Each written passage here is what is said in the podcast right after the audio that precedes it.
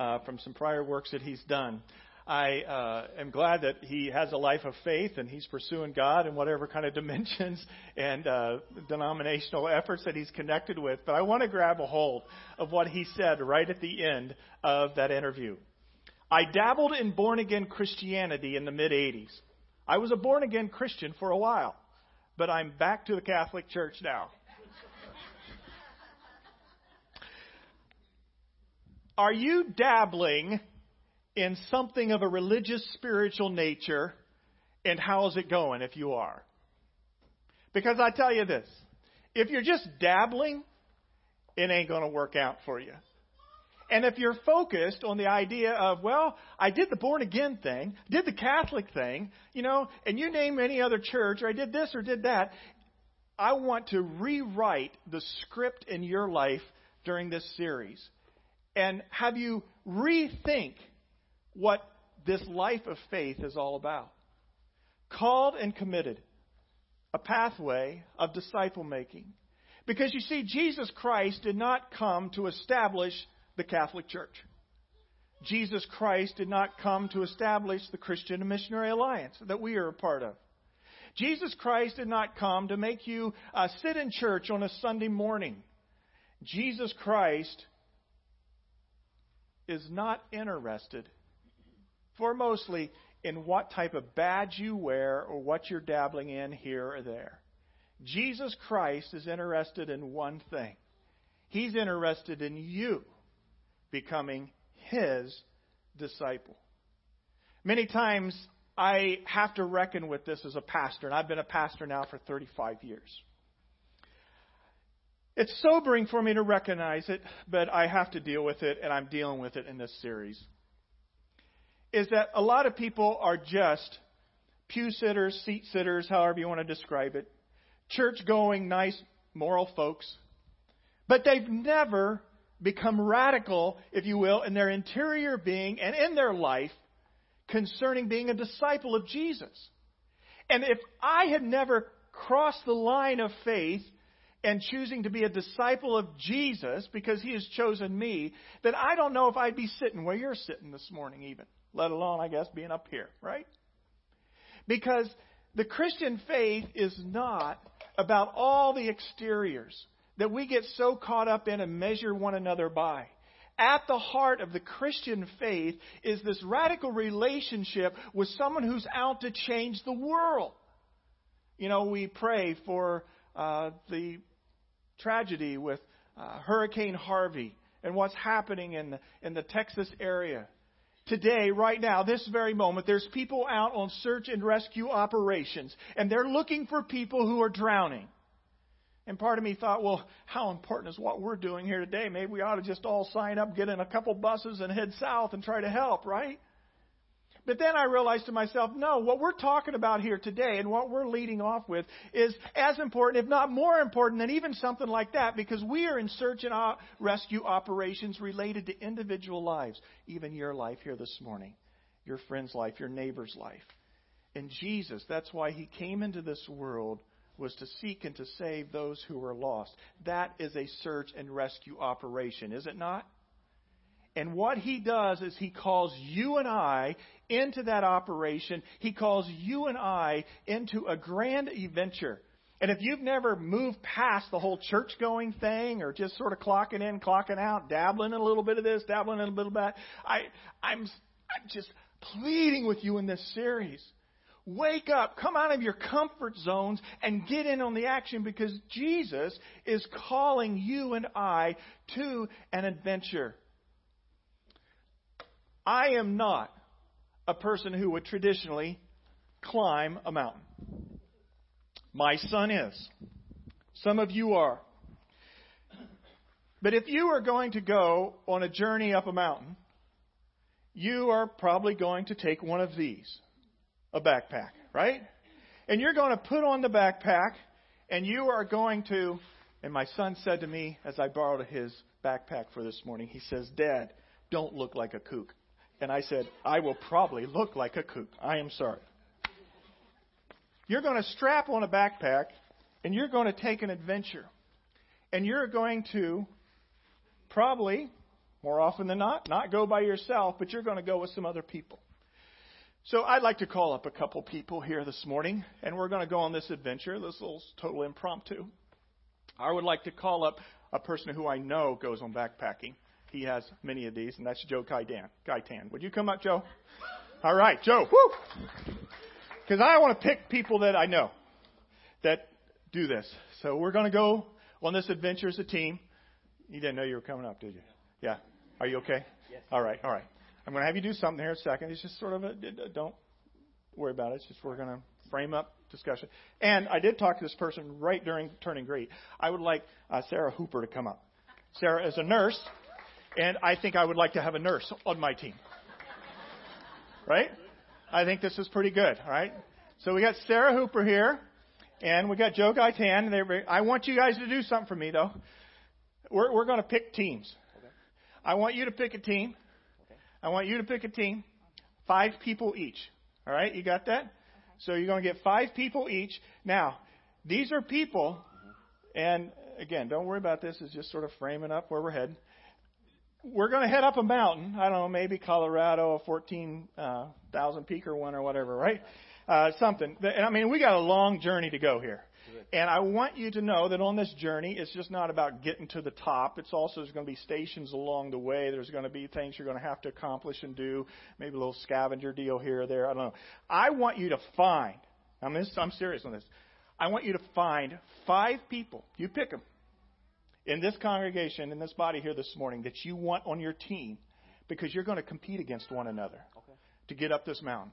So, who would you pick if you had to pick five people, you may know them, you may not know them. All right? Think in terms. It may not be the strongest, most brilliant people, um, the strongest, most uh, uh, strong, uh, powerful people experience. It may be somebody who's smart and brilliant and can figure things out. It may be someone that's medically minded. All right? It may be someone that is creative and how to's. I, I don't know. So you go and pick your people. So we'll go one at a time, and you can call out the names. All right? So, uh, Sarah, ladies first.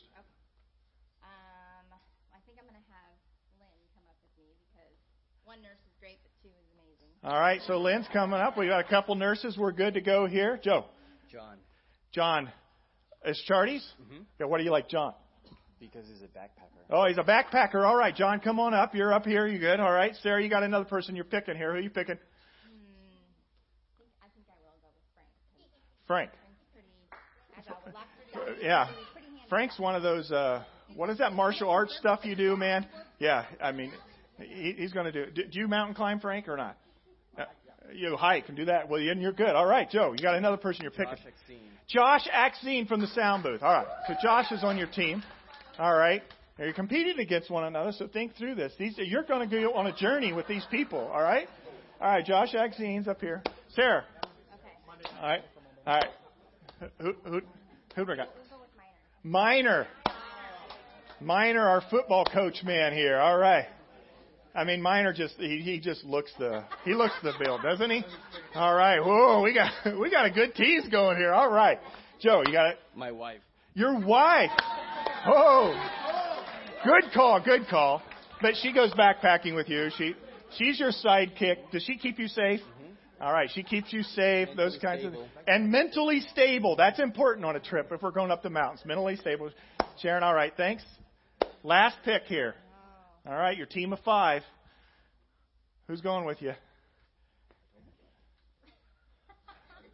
Picking, picking, picking. Who are you picking? Think through it. It's all right. Wisdom, strength, ability, competence, experience. I don't know. Can we pick people that aren't in the congregation right now? No, I need them to come up right now. No, no. It's here. It's us. It's us. This is sort of the parking lot, all right? And we're at the trailhead, and we're going to make this decision. Who's going to go on the trail with us? I got it. I got All right. it. I'm going to go with Adriana because she can spiritually guide us. Adriana. All right, she's going to hold you together spiritually. Here we go. That's great. Adriana, do you have any backpacks? Do you uh, do you do this stuff? No. No. Oh. Uh, no was the answer there. All right, Joe, you got your last pick. Bob. Bob. Oh, big Bob, Ed. All right, so you got you got a pretty good team going there. You guys got a great team going there. Now, what we're going to do is um, we're going to have to uh, get ourselves ready.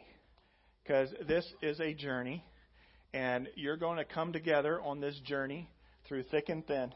You're going to get to know one another. You're going to see the good, the bad, and the ugly in this kind of journey, right? Now, um, these are your teams. Doesn't this look like a great group of people here, right here? All right. We are one short. You're supposed to pick five. You need one more. One more. One more. Yes, five in addition to her. So, all right. You, you got to pick a youth. How about this? We're going to pick a youth. Each of you have to pick a young person. Somebody in the youth. Somebody in the youth. All right. Who's in the youth? Levi's over here going, hey, pick me. I don't know about that. That might slow you down a little bit, buddy. All right, who, who we got? We got our youth over here. You guys want to go hiking? Come on, what's the deal? Sam, you're. All right. Uh, we'll let Joe go. Pick a youth. Kiana. Kiana. All right. Kiana's up here.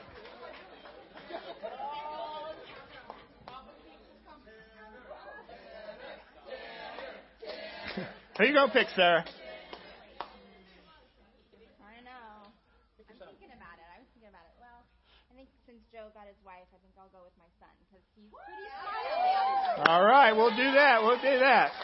Gavin, you're up here, buddy. You better be helping your mom out. This isn't good. All right. Now, all right. What you have, you guys can come together here a little bit. I won't make you wear the backpack. This this is a great group of two teams together there are how many people? Twelve. Jesus Christ, He picked how many people? Originally, He picked 12. And they went on something much more significant than a backpacking journey. Now, here's my question to you folks out there. Any of you bothered that you didn't get picked? Now I know some of you are like, no, I would rather, I would rather just sit here and not have to go up in front of people. I know some of that's you. But now think about it. How many of you are bothered a little bit you didn't get picked? Maybe you say, well, maybe they don't know me, all right, that kind of thing. Have any of you ever been in a situation where there were teams divided up and they started picking people, and as they were picking people, it got further down the road, and you got worried because you were afraid you were going to be the last person picked? Well, there was a selection process here. Sarah and Joe, they picked their teams to go on this journey, and you didn't get picked. There's some sadness to that. Sorry, guys. You can talk to them afterwards what their problem was with you. Maybe you weren't flexing your muscles enough, maybe something. But you're not a part of this group. This is a special group. You guys are ordinary, normal people. Now, you ordinary, normal people, would you give these folks a round of applause for thanking them to come up. And you guys can both be seated. Thank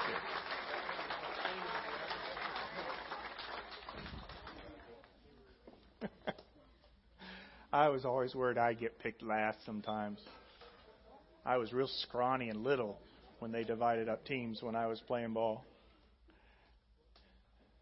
I want you to know this the Christian faith is not about church going and keeping your act together. The Christian faith is about strapping on the backpack and going on a journey with Jesus Christ. A journey that lasts not only a lifetime, but lasts for eternity.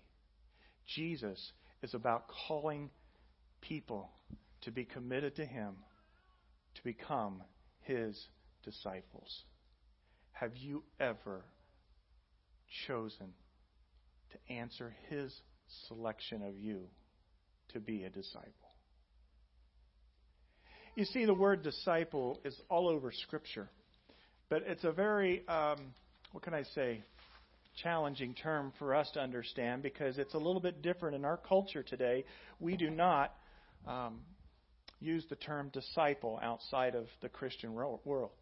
But in the New Testament times, disciple was used all over the place. People were a disciple. They were a disciple of, uh, uh, of somebody who was maybe an apprentice in training for a trade. So you were a disciple for that trade.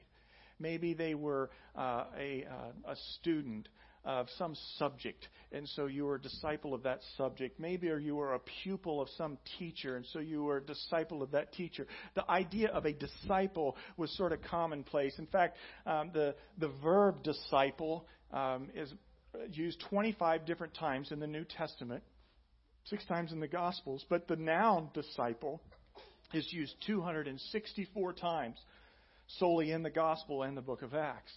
A disciple was a common understanding of day. There were people who were disciples of Moses, which means that they were disciples of the Mosaic law. They would learn the law of the Old Testament. Or they were disciples of the Pharisees, okay, which was uh, the people who were astute in the spiritual knowledge of, of how to, to keep uh, obedience to the Torah, the Old Testament uh, rules, and, and what was written by the Jewish people.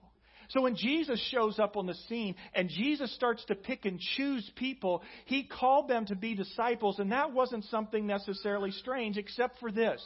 Jesus did not call disciples to be disciples of his teachings.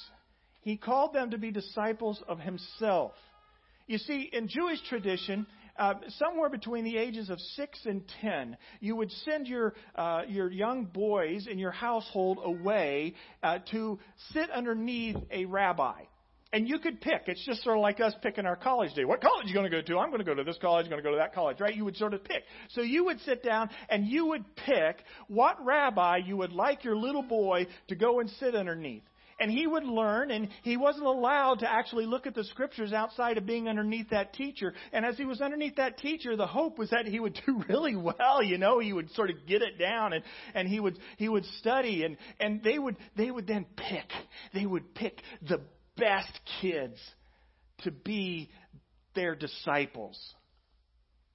So if you were the low class or you weren't making the cut on your grades, you didn't get picked to be a disciple of that rabbi. In fact, even being the initial six to ten year old, that didn't mean anything really because, you know, they would get that group and then they would put them in training and they would have to learn and read and they would have to take tests and then they would have their final test somewhere around the age of 15 or 16.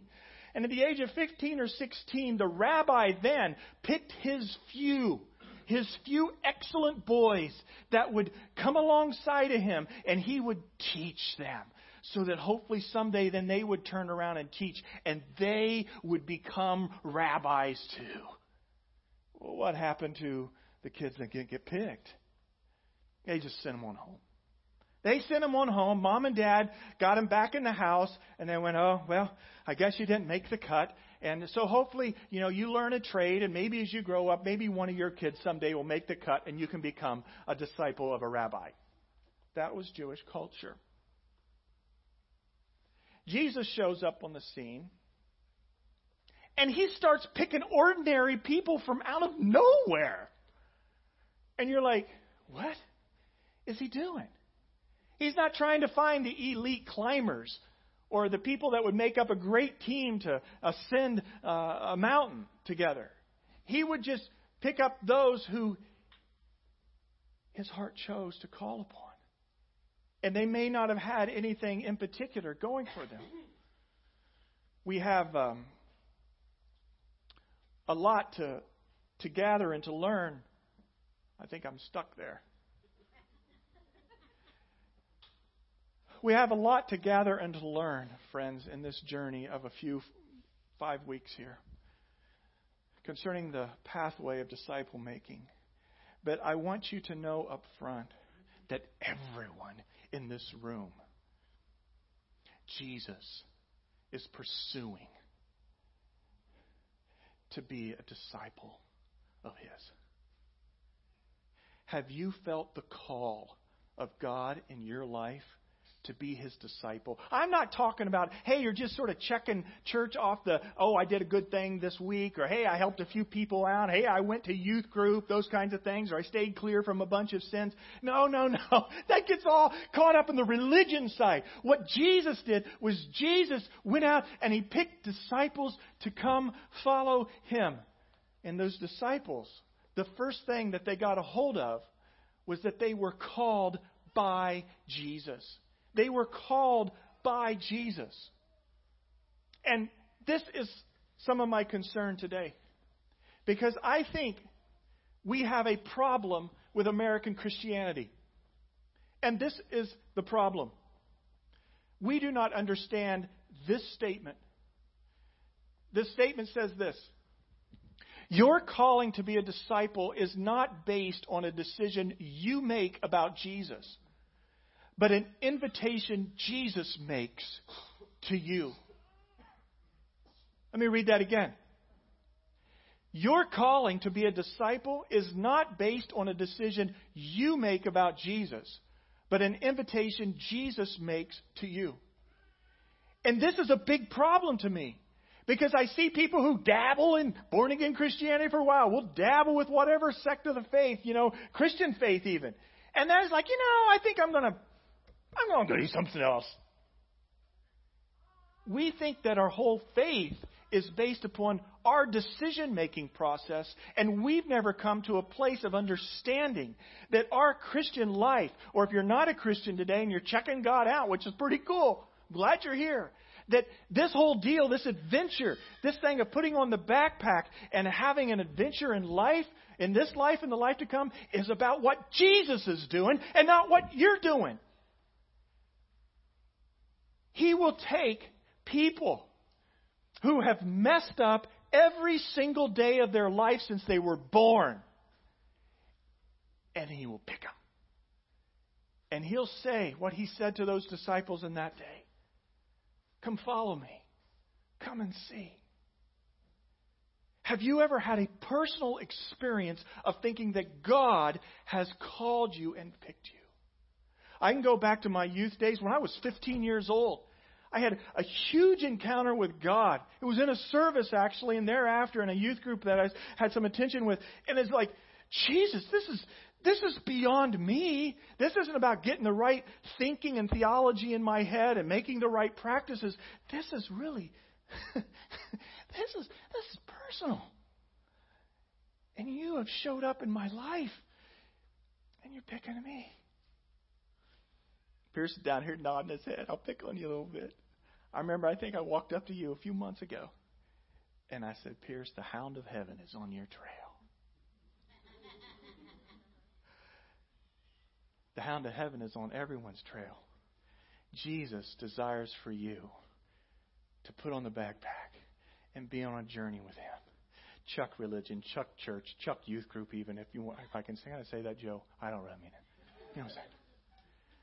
It's not about all the apparatus and the systems and the structures and the buildings. This is personal. And when you get a hold of that, like Jesus got a hold of me, your life trajectory changes. Now, it's not easy. Scaling the mountain is not easy, and you never know what's going to happen on the adventure. But I tell you what, I want to be on the team. I want to have the adventure. I want us to look at some scripture in a second. This first scripture here supports this. John 15, 16. You did not choose me, but I chose you and appointed you to go and bear fruit, fruit that will last. Who does that say picked the team? Did you pick it? No. Jesus picked it. There's another verse. It says this later uh, uh, also in John, John 6:44. No one can come to me unless the Father who sent me draws them. The hound of heaven on your trail. And I will raise them up at the last day. This is not about you. It didn't start with you. It starts with God, the God who created you, created this world. And then He chose to come and to redeem you, to change you, to do the rescue, the search and rescue operation. And He comes personally to you and He says, Load up, put the backpack on. You're part of the team. We're heading out. This is going to be a journey. Are you a disciple of Jesus Christ? Is that your identity? Or are you just a churchgoer? Are you a disciple of Jesus Christ? Or are you just a person that's trying to do good and, and be right? Shift your thinking, your paradigm. Move to what it means to be a disciple underneath the greatest eternal rabbi that there ever was. And everyone in this room has the opportunity to be picked. No matter what age you are, no matter what season of life you are, no matter how broken you are or how well put together you might think you are. Jesus is picking people. And what I'd like to do is I would like to look at the scripture when Jesus picked people and how he did it. We talk about the disciples, but there's four passages in scripture predominantly that talk about Jesus calling his disciples, and the first is found in John. And you need to understand what's going on here. If you can take your back, back to the New Testament times, all right, there was a lot of uh, religious stuff going on there. Yeah, where there were rabbis. There was also a guy walking around called John the Baptist. And John the Baptist was a unique bird. In fact, he was calling disciples. But John the Baptist's disciples were a little bit different than the Pharisaical disciples or the disciples of the Mosaic Law because he was getting them ready for the Messiah. And so he was calling them to be radical in their commitment. And so he had some followers of his own, disciples, if you will, of John the Baptist. In fact, John the Baptist, he, he declared when he saw Jesus one time, he, he, says, Oh, there he is, the thong of whose sandal I'm not worthy untie. This is the one, this is the Messiah. He pointed him out. And so they were listening and watching those who were followers around John the Baptist, those just sort of hanging out in the community, go, That guy is really weird how he dresses, what he eats, and everything. And so we find this in John chapter 1. And I will read in verse 35. The following day, John was again standing with two of his disciples as Jesus walked by John. John looked at him and then declared, Look, there is the Lamb of God. Now, you need to know this. This is a pretty big deal. John the Baptist was called by God to proclaim the coming of the Messiah He was prophesied. He was the Elijah, if you will. And he called out and he would say, Make straight the way of the Lord. And what he was doing was he was calling people to repentance. You see, in that day, the way means road. Make ready the road and they would make ready roads. I mean, they didn't have nice paved roads like we have necessarily, so they had potholes and problems. And the dignitaries that would come into town were supposed to come into town on a nice pot free kind of road. And so when John the Baptist said, Hey, prepare the way of the Lord, he was not saying, Hey, get the road, physical road ready, but he was saying, Get it your hearts right, get your culture right, because the Messiah, the King of Kings, the Lord of Lords, he's coming. So he would declare, Behold, make straight the way of the Lord. He was preparing the way. He was telling people, he was calling them into repentance because the Messiah was coming. And so anybody that was around John, that was hanging out with him, they knew what John was about. He was preaching repentance in preparation for the Messiah. So, verse 37 Then John's two disciples turned and followed Jesus. So, he had a couple guys with him. And Jesus walks by, he says, Behold, the Lamb of God who takes away the sin of the world. It's like, hey, okay, that's, that's who you've been pointing out. We're going to follow him. Jesus looked around and saw them following. What do you want? He asked them. They replied, Rabbi, which means teacher, where are you staying? And then catch these words. He says, Come and see. It was about four o'clock in the afternoon when they went with him to the place, and they stayed there the rest of the day. Now, who were the two guys? Well, one's was named Andrew. Andrew, Simon Peter's brother, was one of these men who had heard what John had said and then followed Jesus. The first thing Andrew did was to find his brother Simon and tell him, We have found the Messiah, which means Christ. Then Andrew brought Simon to meet Jesus. Looking intently at Simon, Jesus said, You are Simon, the son of John, but you will be called Cephas, which means Peter. Jesus changes his name, Simon's name. Cephas is um, Aramaic, Peter was the Greek. And if you changed somebody's name, that meant you sort of had control over them. And, and, uh, and, and Simon Peter, he had no problems with that. This is cold turkey. Jesus just shows up and he picks, hey, why don't you get, come up here? Come up here and put the backpack on. Let's go on this journey. Was that cold turkey? Not really. Because they had been around John the Baptist, and John the Baptist had what? He'd been preaching, prepare the way of the Lord. So they had some cultural context, some his, uh, historical and spiritual context about the Messiah. And when the Messiah came and called, and John's given reference, this is the guy, then Andrew, who goes, finds his brother, Peter, back in their hometown and says, Hey, Peter, come. The two of them go to Jesus, and Jesus immediately calls them in. Come and see. Come and see. Come check me out. Come follow me. The next day, Jesus decided to go to Galilee. He found Philip and said to him, Come, be my disciple. Philip was from Bethsaida, Andrew and Peter's hometown. They just picked people they sort of knew, huh? Philip went off to look for Nathanael and told him, We have found the very person Moses and the prophets wrote about. His name is Jesus, son of Nazareth from Nazareth, son of Joseph from Nazareth. Nazareth, exclaimed Nathanael. My goodness, can anything good come out of that school? Anything good from that town? Just come and see for yourself, Philip said. As they approached, Jesus said, Here comes an honest man, a true son of Israel. How do you know me? Nathanael asked. And Jesus replied, I could see you under the fig tree before Philip found you. Oh my goodness. Nathanael replied, Teacher, you are the Son of God, the King of Israel. Jesus asked him, Do you believe all this because I told you I had seen you under the fig tree? You will see greater things than this. Then he said, The truth is for you. You will see the heaven open and the angels of God coming and going upon the Son of Man. Now, here's the deal. There seems to be incongruent accounts in the Gospels concerning following Jesus and becoming a disciple. What we just read for you was John 1 35 through 51. What happened here was Jesus telling some people who had spiritual connection through John the Baptist to come and see, to come check him out. But if we go to Matthew 4:18, we find a different account, and sometimes maybe you've had challenges in reconciling why would these two accounts be different. Let's read Matthew 4:18 through 22. It's also cross-referenced in the same in Mark 1:14 through 20. It says this: One day as Jesus was walking along the shore beside the Sea of Galilee, he saw two brothers, Simon who who also called was called Peter, and Andrew. Peter and Andrew fishing, right? fishing with a net, for they were commercial fishermen. Jesus called out to them, Come, be my disciples, and I will show you how to fish for people. And they left their nets at once and went with him.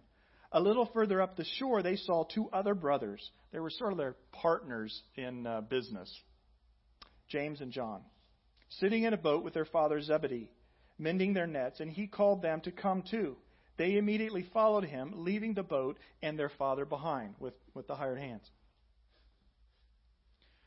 This seems to be different than the other account that I just read. So, what's going on? Most likely, this is the scenario. In this particular moment, when Jesus called Peter and Andrew James and John to come follow him and, and be fishers of men. They already knew who Jesus was. You see, the first account in John, John the Baptist is still alive. But if you read right before this, John the Baptist has been killed. He was martyred.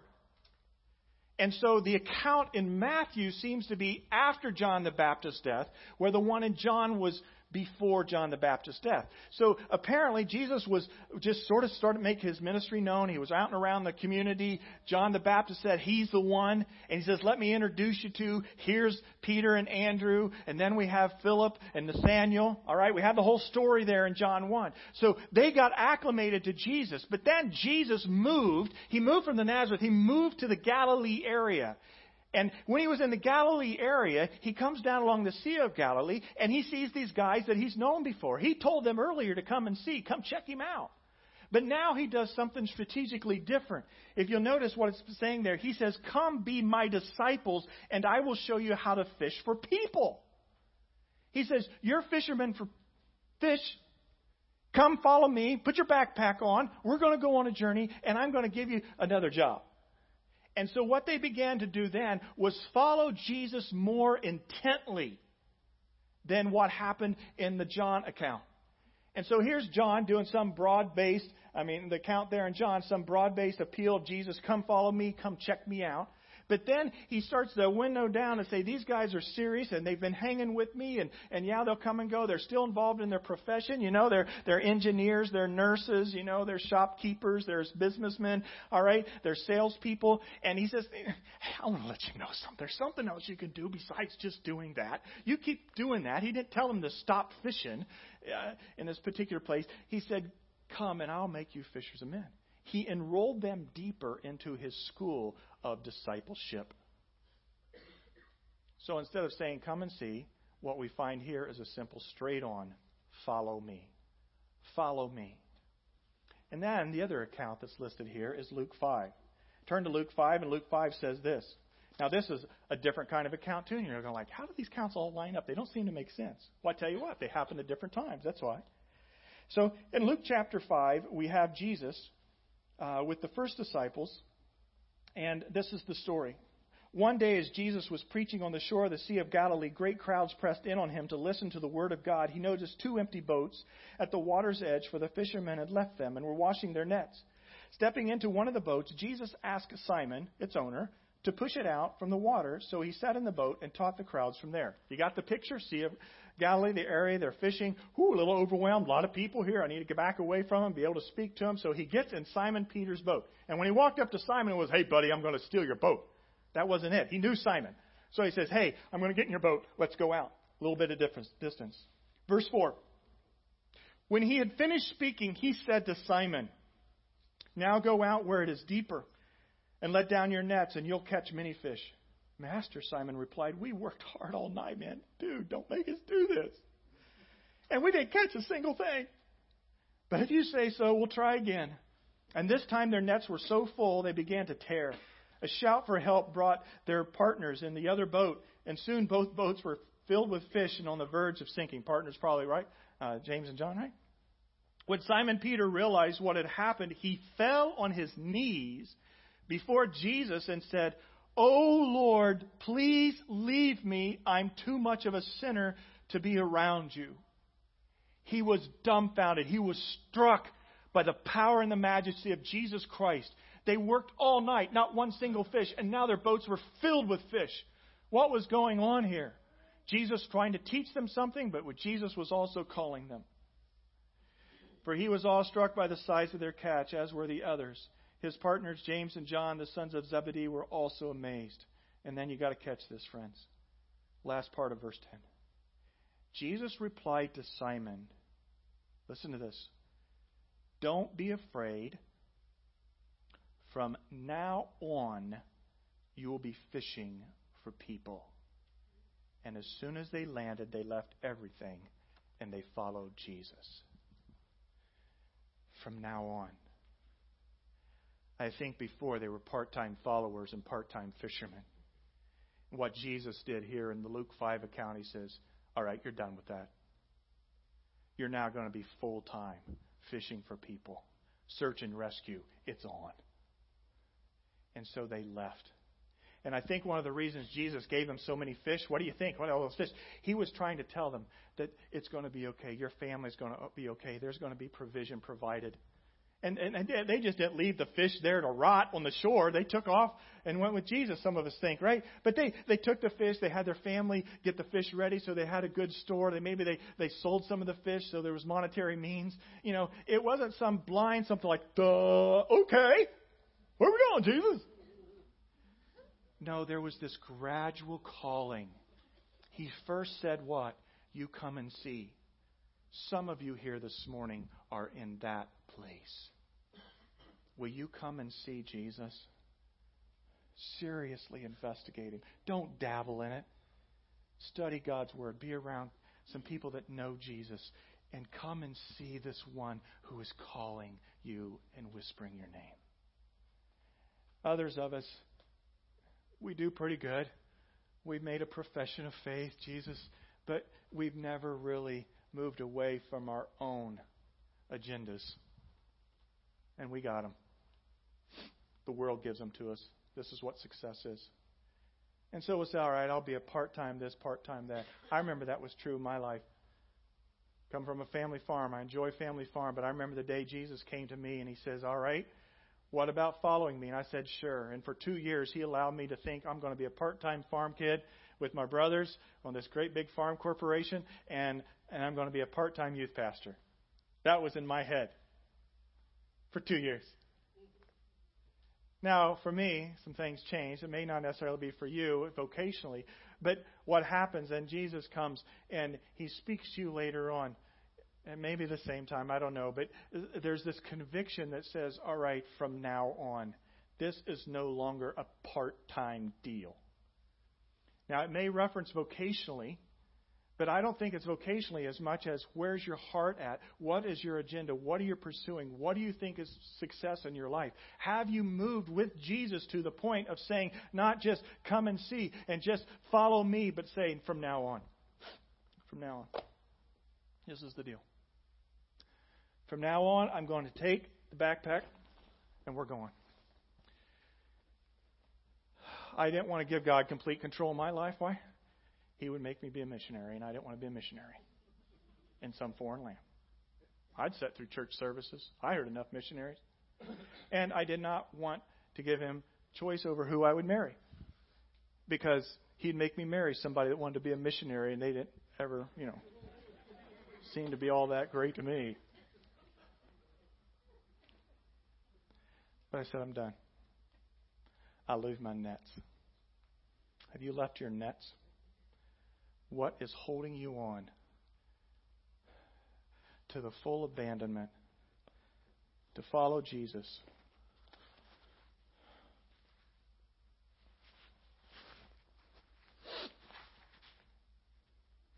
Come and see. Come, follow me. From now on, I am going to make you fishers of men. Remember what happened after Jesus died? They were devastated. Where'd Peter go? He went back to fishing. He probably didn't sell his gear. He probably gave it to somebody else for a while, but he said, I'm done with that. The discipleship of Jesus centers fully upon the person of Jesus Christ. Buddha was once asked by his followers, How should we remember you when you die? And Buddha said, Don't bother with it. Just remember my teaching. That's not the discipleship of Jesus. The discipleship of Jesus was come to me. We are called by Jesus. We're also called to Jesus. We don't have time to get into that today, but I want you to know this. Jesus is asking you if you're willing to leave, whatever it may be. It may not be a vocational thing. I'm not saying that this morning. But there's things we hold on to that says, my way.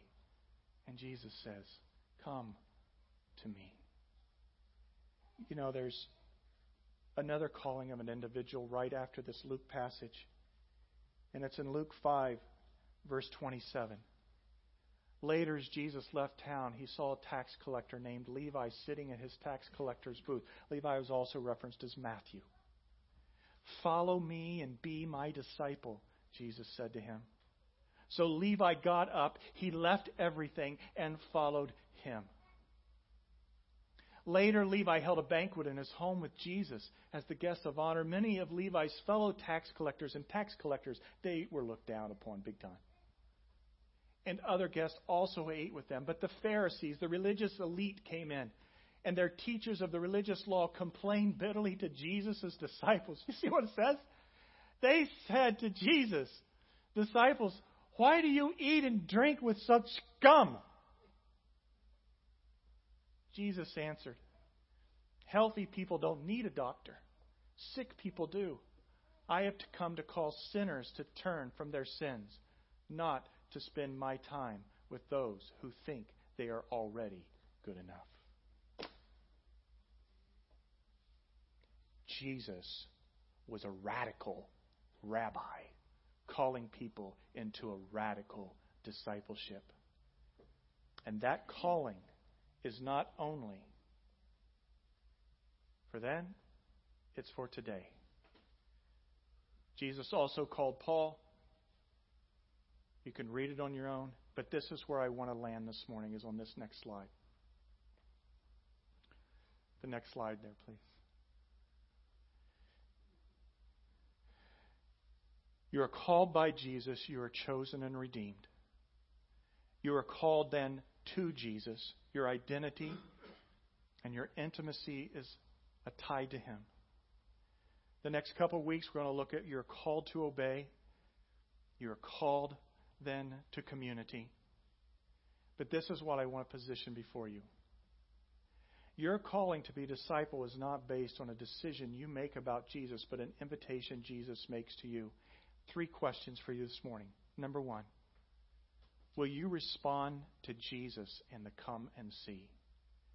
Maybe you came to church just checking things out for the first time. It starts there. Come and see. Maybe you've been checking him out, or maybe you're a Christian. You made a profession of faith.